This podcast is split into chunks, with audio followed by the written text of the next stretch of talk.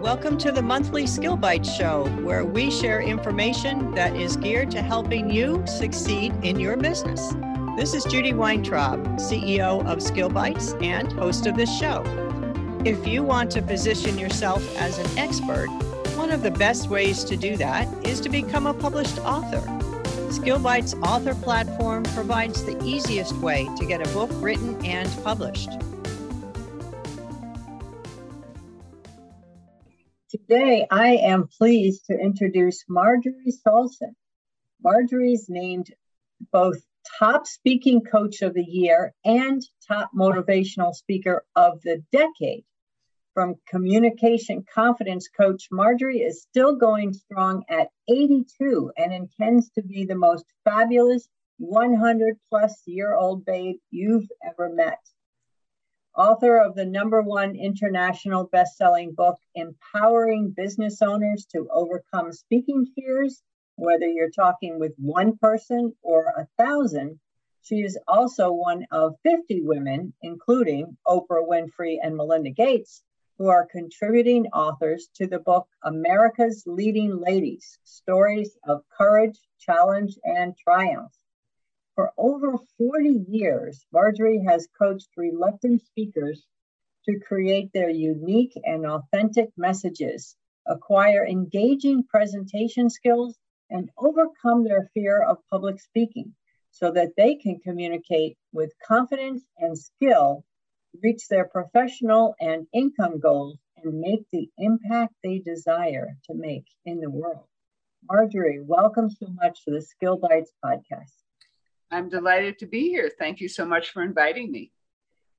Why don't you start by telling us a little bit about your journey, how you came to be a speaking coach? Well, it's very interesting. One of my mentors said, said something I've never forgotten. She said, Your mess is your message. So, guess who wasn't the world's best communicator? Shy introvert number one. And so, actually, what's interesting, you know, people think public speaking is giving speeches. And for some reason, I didn't really have trouble with that. Maybe because I was a goody two shoes who was always raising my hand in school to answer the teacher. But, you know, personal conversations and talking to people on the phone and that kind of stuff, that was always hard for me. I had to work my way up to getting comfortable with things like networking? You want me to go into a room and talk to all those strange people I don't know? Are you crazy? Pick up the phone, call somebody on the phone. So I changed my definition of public speaking because I think it's anytime you talk to somebody other than yourself. And people I've worked with over the years, some of them have been in the same situation as I am. They or I was uh, that they don't have problems with speaking to groups although a lot of times I have to help them upgrade their message. But uh, they have same some of the problems that I had. So having you know figured out some systems to deal with that, I love to help people come into the power of their voice, which is probably why I call my company Vibrant Vocal Power and I want it to be vibrant because I don't want anybody getting up there and speaking in a terrible tone of voice and a monotone and sounding boring. exactly. Yeah. Well, you know that a lot of people are afraid of public speaking. Right.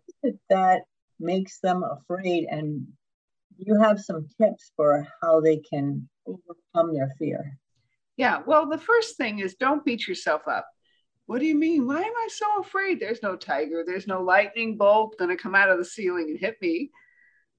It's not physical fear, although we feel it in our bodies generally. It's emotional fear. And there are three basic fears that really get people going. The first one is criticism. Ah, that's a stupid idea. Where'd you get, where'd you get that idea? Rejection. Oh, I don't want that. That'll never work. Failure.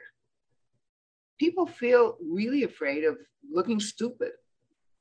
And so it's really important to have some strategies to deal with those fears.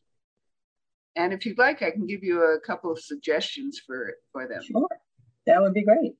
Okay, well, criticism. Now, by the way, anytime, what I've discovered is anytime something hurts your feelings, what it is generally is sometimes it's some old unhealed wound.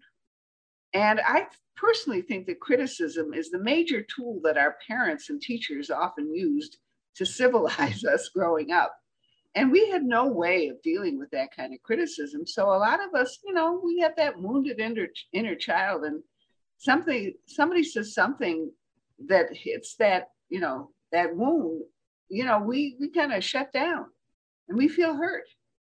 And so one of the things I invite people to do, and I learned this from my late husband, I was uh, trying to get something done uh, in an organization that was kind of controversial.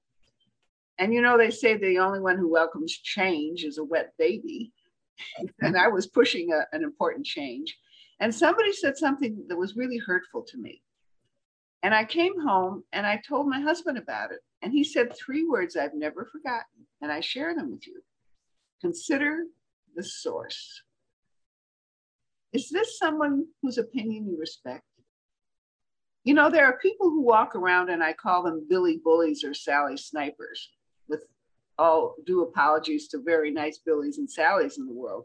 But there are people who go around who feel so small inside themselves that the only way they can feel big is to try and cut somebody else down by criticizing them. So if this is somebody who, number one, who has absolutely no knowledge of what you're talking about, and they're they're way out of left field, or they're one of these snipers or bullies, their opinion isn't worth a, a half a cent. And so when you consider the source, that person isn't worth listening to, right? That makes sense. Then there's the rejection piece. You know, one of the gals I was working with was telling me she just hates it when somebody says no when she shared something.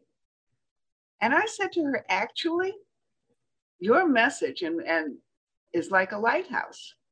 In fact, that's kind of, uh, I love lighthouses. I'm from Michigan and we have more lighthouses than any other state because we're on four of the five Great Lakes. But think about a lighthouse. A lighthouse is there to shine light for the boats that need it. It doesn't go running up and down the shoreline after the boats that don't need it, does it? If you have a well crafted message that is designed to attract the people who need what you offer, then it's sorting out the people who need you from those who don't. So the people who are re- saying no to you that's not a personal no. They just don't need what you're offering. And if you know they need what you're offering and they're still saying no, then maybe take a look at your message. Is it well crafted? Is it in the language designed to attract the people who need you?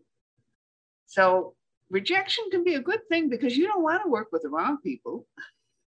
right. Actually, getting a no is better than getting a, a call me in three months. Yeah.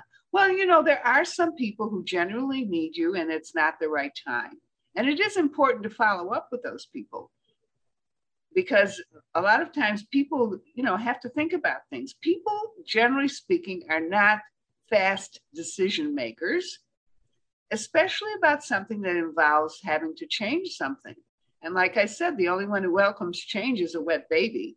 So a lot of people have to do a lot of thinking and they have to get as too uncomfortable with where they're at to be willing to face the pain. I, I, say that the pain of staying the same has to get worse than the fear of the change for some people to be willing to make that move. So understand for some people, it's a process. And that's why you keep in touch and help them along that path. Now, you've mentioned a few times having the right message why is having a well organized message so crucial to creating speaking confidence? Well, because the thing is, when you know that, excuse me while I grab a, a drink of water, a little frog hopped in there. the thing is that the to me, maybe because I'm a writer and a former magazine editor, but to me, your message is the foundation of your confidence. Knowing that you have something worthwhile to share and that there are people out there who desperately need to hear it, you have an obligation to share that. You have an obligation to help the people that you can help.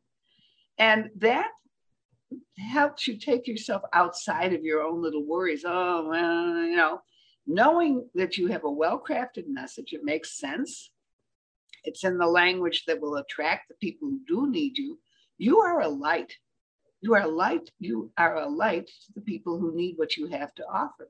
And it's your obligation to shine that light. And the way you shine it is with a good message. And of course, good presentation skills. So, how does somebody go about determining the right message for their business? Well, you know, there's this interesting thing to do. You ask. You do some market research, as it's officially called, but you you ask people what you know what they're concerned about. One of the reasons I came up with the word confidence, I'm a public speaking and confidence coach, is because when I was doing market research, people kept saying over and over, I want to feel confident. I want to feel confident. And so that's where I got that word. I didn't, you know, pull it out of the spheres. I ask people. So if you want to know what people want, ask them. And ask their permission, by the way, to record your conversation so that you can go back and listen to their language and use that language as a basis of creating your message because you want it to be in the language where somebody will say, Oh, she gets me. She understands my challenges. She knows what my problems are. She knows what I want. When you create a message like that, that's a sorting message and it sorts in the right people and sorts out the wrong people. Yeah, having that ability to qualify the people that you spend time nurturing is so important. Yeah, it's right. And the other the other third one, by the way, the fear is failure. And it kind of in a way encompasses the other two. Because when you feel criticized or rejected, you feel like a failure, right? Uh, mm-hmm. But the but the reality is, look at failure as feedback, as figuring out how to do it better the next time. And one of the things that I think we tend to do, we are our own worst critics. And so if something it doesn't go the way we want it to, we start tearing it down and say, "Oh, this was wrong. This is wrong." I invite you and everyone to first ask this question: What went right? You know, it's so easy to lose the good stuff if you don't start out taking a look at what's the good stuff. And it's like the old saying don't throw out the baby with the bathwater. Always start out with what went right. The minute you start talking about what went wrong, it's a recipe for procrastination and fear of ever trying to do it again. So always start out with what went right. Then the next question is what needs to be tweaked, edited, or released because it doesn't serve the, the message. And you get to the same results in a way of asking what went wrong. But what went wrong is a horrible question. Like I said, it's a recipe for procrastination, fear, and never doing it again. So by asking, first of all, what went right, and really congratulating yourself for everything that you did do well, and then asking, where can I do better next time? you of, it's a stepping stone up the ladder of ever perfecting your message. It'll never be totally perfect. Uh, in fact, Dale Carnegie, who was famously wrote, you know, How to Win Friends and Influence People, and basically started, I think, the public speaking business, said that there are always three speeches. There's the one you plan to give, the one you give, and the one you wish you'd given. And you take a look at the one you actually gave, and figure out how to make it better next time. And that keeps you going up the ladder to success and getting more and more effective as a communicator and more and more, uh, you know, kind of assured that, that you're going to do a better job next time. And by the way, I never promise anybody that they won't feel nervous before speaking because there are always some situations where we do. The, the, the key is to have some tools in your toolbox, as it were, to deal with those fears so that you don't let them sabotage you. Well, that's actually exactly where I was going next. Are there some additional tools that you recommend to people to calm their nerves before they're speaking and and gain that confidence that enables them to get their message across? Well, think about it. When you feel nervous, Judy, you feel it in your body, right? So mm-hmm. you, you use your body to deal with the nerves. When you feel this energy going around, understand that fear and excitement are two sides of the same coin. And it's your brain that decides which is which. Decide all that nervous energy is excitement. You are so excited to share this message. And you use that excitement to invest your message with vibrancy and, and power. We've all heard speakers who have absolutely no affect and they are so boring. Use the excitement in your voice and the way you present yourself. And that's one of the things that you use your nerves to serve you instead of sabotage you. Now, another thing that happens when we're nervous, we tend to breathe very shallowly deep breathing. If you've done any yoga or any type of uh, exercise like that, you know the power of deep breathing to relax yourself. And there's there's a real important benefit of continuing continuing to breathe deeply as you are sharing things. First of all, you can start out while you're waiting, you know, doing some deep breathing. But actually, while you are speaking, you want to continue to focus on breathing deeply because the, your chest and your lungs are an important resonating chamber for your voice. When you don't take a deep breath and you lose that chest resonance, your voice does not sound too good. but when you breathe and continually are breathing, that immediately gives your voice more resonance and a, a more pleasant voice. The other place that people tend to get nervous is they tend to, you know, clench their jaw. Your mouth is also an important resonating chamber for your voice. So one of the things you can do is to yawn, not simply dropping your chin, but yawn from back here, separating your back teeth, yawn from the hinge. And that opens up the resonating space in your mouth and head. And doing those two things will help you relax. Now, my very first singing teacher, and I love to sing, uh, she was an opera singer with New York City Opera. And she told me an interesting thing about yawning that I've never forgotten. Before a performance, there was a fellow opera singer of hers, a fella who would spend like at least five minutes backstage with his mouth held open in a big yawn, breathing in and out with that opening up that space, that resonating space to give his singing voice more resonance. And when you think about it, whether you're speaking or you're singing, it's your body that's your instrument. And when you yawn and you deep breathe, you give your instrument more resonance and you're much less likely to have it get tired on you because you're supporting it properly. You're not making your vocal cords do the work of creating the sound. It's like your voice is a pipe organ. You ever hear somebody say, "Oh, that that singer's got great pipes"? Mm-hmm. How does a pipe organ work? It's the air going through the pipes that give it the sound. So think of your voice as a pipe organ and give it plenty of air.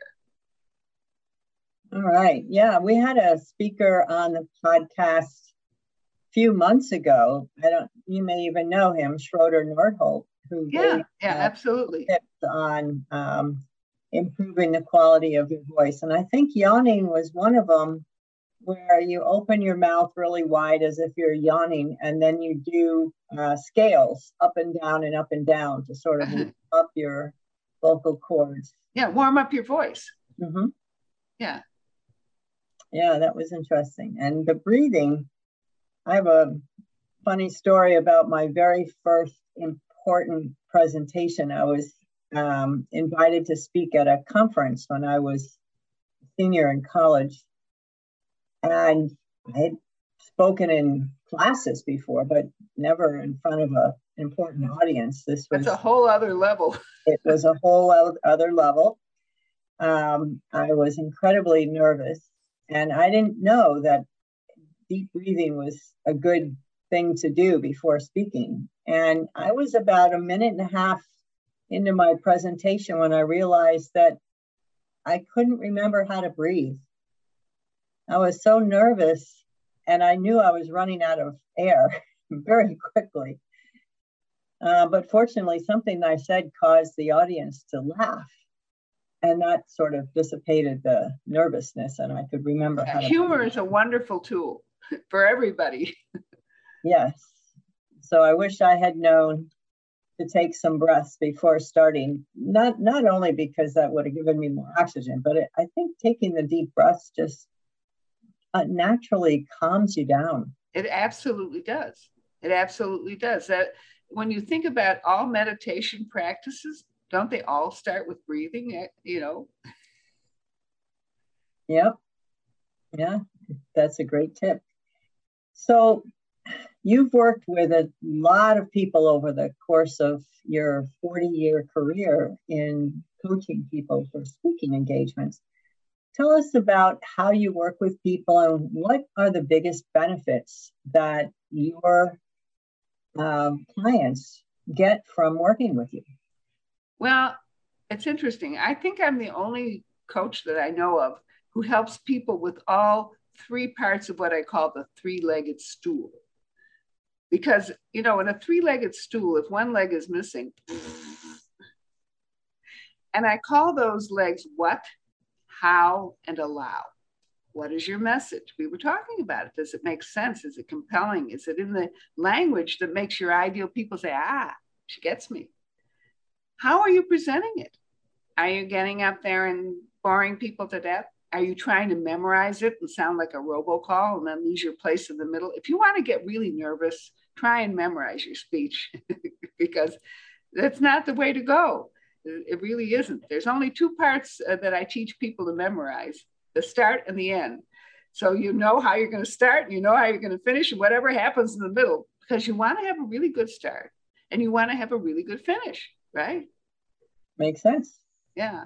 So that being the case, you want to make sure that you have a, a good presentation, but that's not the only thing to be concerned about because we present messages not only orally, but also visually. And if you're sending out a me, uh, an email that is what I call a stream of consciousness, big blob of text in a small font that the human eye cannot read, or if your LinkedIn profile is like that, because LinkedIn only lets you use a small font, you know, it's this big blob of text. People need to be able to read what you send them as well. And I, I got my master's in audio visual education. So I'm really a bear about helping people make sure their written stuff is what I call visually accessible. And the allow is allowing yourself, getting over the fear piece. That's that's really important to do too. Mm-hmm. Excellent. Great. People want to get connected with you. What's the best way for them to do that? Well, uh, I have a, a, gift to offer them. And honestly, I, I, forgot to look up what it, I know it's my website plus an extension. Yes, well, your, your website is vibrantvocalpower.com. Yeah. And um, you had mentioned to me that you have a free report, Zoom with Communication Confidence. Yes. Link for that is your website, vibrantvocalpower.com backslash JW for my initials. Yeah, I think I think I'm and let me double check because I may have actually changed it to your whole name so that uh, let, let me double check, make sure I I'm I yes, use your first name, Judy. Okay, instead of the JW. Yes, in fact, why don't I put that in the chat for everybody? And uh, let's see, where is chat here? Well, I will put that in the show notes as yeah. well. Yeah, I, I was suffering there from what my dear late Aunt Rosalind called mental pause. okay, very good. Well, thank you so much for being here with us today, Marjorie. Really appreciate your expertise. Yeah, and by the way, I gave a perfect example of what to have what happens when you make a mistake. you know, just get yourself out of it as best you can. And perfection is not relatable. I I hope everybody can relate to my problem. Yes, well, everybody makes mistakes, and and what you want to aim to do is not make it worse by getting all flustered. Yeah, yeah my late dear late husband said that's why they put erasers on pencils. Good point. Thank you so much for having me. I really appreciate it. You're most welcome. Thanks for being here.